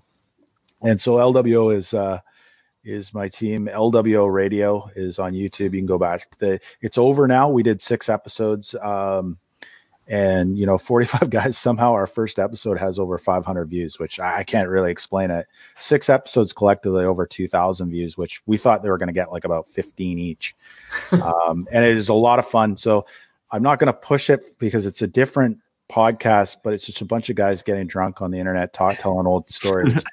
Um, and if you do watch one episode Chump, chump, You gotta- exactly. chump, chump. there's an episode episode two is called the perfect day about the champ um, which we had him on as a guest. I'm not going to say anything more. This is an arsenal podcast. That's what it's for. But go check it out. Lwo radio. Episode two the perfect day is i i cr- i, I laugh so hard i cry every time i watch it Uh, I was in I was in tears, okay. And I, if ever I wanted to go drinking with one guy, other than yourself, obviously, pal, it's the champ. I He- I he's a legend he's a legend oh, i- proper drunken lunatic. It's the way forward. Um, right, thank you, G. I've, I've loved this, mate. I've loved this. So on to our last question of the day, guys, and it is for the man who I popped my podcasting cherry with today. It's for Cory. Cory, bro, how are you? You enjoyed? Yeah, having a great time. You made you superstar, absolute rock star. Daryl Kane asks, okay, and what's your opinion on this? On a positive note, I did think Saka playing cent- in central the central role um, and floating out wide out, but attacking inside was pleasing to watch. Maybe we could go um, Torreira, Guendouzi, and a 4-3-3 to support that. What are your thoughts, pal? I like I like this kid Saka. I'd put him anywhere on the field. Like I said to, uh, about him earlier, one of the magical things I see about him is this kind of football on a string kind of thing that he has. This ability to just kind of work it amo- and his feet, and, and you know, think, oh, he's lost the ball, and it's like a yo-yo. Suddenly the ball's in front of him, and he goes past a couple of players. The kid is so exciting, so exciting. Gotta sign him. Got to give that kid a contract, and I say put him anywhere on the field for me. Yeah, I, I, I, I gotta be honest too. I, I really enjoyed it. Um, right, guys, that's it for today. We've got, we've gone for nearly two hours again. Uh, apologies, listeners, it is too long. It's you know we, we should be sort of an hour for these, but we're coming back to football, and there's kind of a lot, a lot to say, and we're getting a podcast with our mates, and that's what this has always been about. You know, um, it's always what it's been about, and it always will be. Um, to all of you in the chat, you've been fantastic. Um, some new faces, some interesting comments, a lot of laughs in there. Um, thank you. You're always brilliant. We do appreciate it. Um, Geoff has left us now. OG, we love you dearly, mate. Top man. Cory, thank you, mate. Yeah, good show, guys. Thanks, Kris. Thanks, Jason. It was great. Brilliant to be on with you. We'll do it again. Damn right. Mr. Pirate. Yes. Cheers, bro. Thank you, Jace. Thank you, Cory. We go again, boys. We go again. We'll have our own pity party, but we'll be back to moan about all the same things all over again next week. Don't Yeah. throw your TV at people walking by your window. mate. no, no, I, I was going to mention this. I have to say this before I go. Don't do that, Jace, because if you go onto the popular streaming site that rhymes with Wet Dicks, um, then you will find a film, a Spanish film, I think it's called The Platform. And the guy who gets sent into a cell is sent in there for a crime of throwing a TV out of his window, which kills someone. So let that be a lesson to you. Go look it up. to be fair, to be fair, uh, I, I'm too tight to waste the money. You know what I mean? Yeah, exactly. I'm, way, I'm, I'm way too tight to waste the money. Um, chat box, thank you so much. On a dark day for the Arsenal, um, it really was gutless at times. Um, it it was shameful. Some of the, the performance today, I thought. Um, these players are better than that, and they need to start showing it. But onwards to Southampton game next. You know, there's still a lot to play for. We've still got to keep on going. So let's hope Mikel can get it sorted. Um, thank you all. It's been hard today, but we move forward. Jonas Segtan Berg is in the house as well. You get the last shout out of the day, mate. Take care. Good night. Keep it Arsenal. Um, enjoy the rest of the weekend, guys. Thank you very much. As soon as I scored that goal, I was fucking livid. Splendid business. Get down, dog.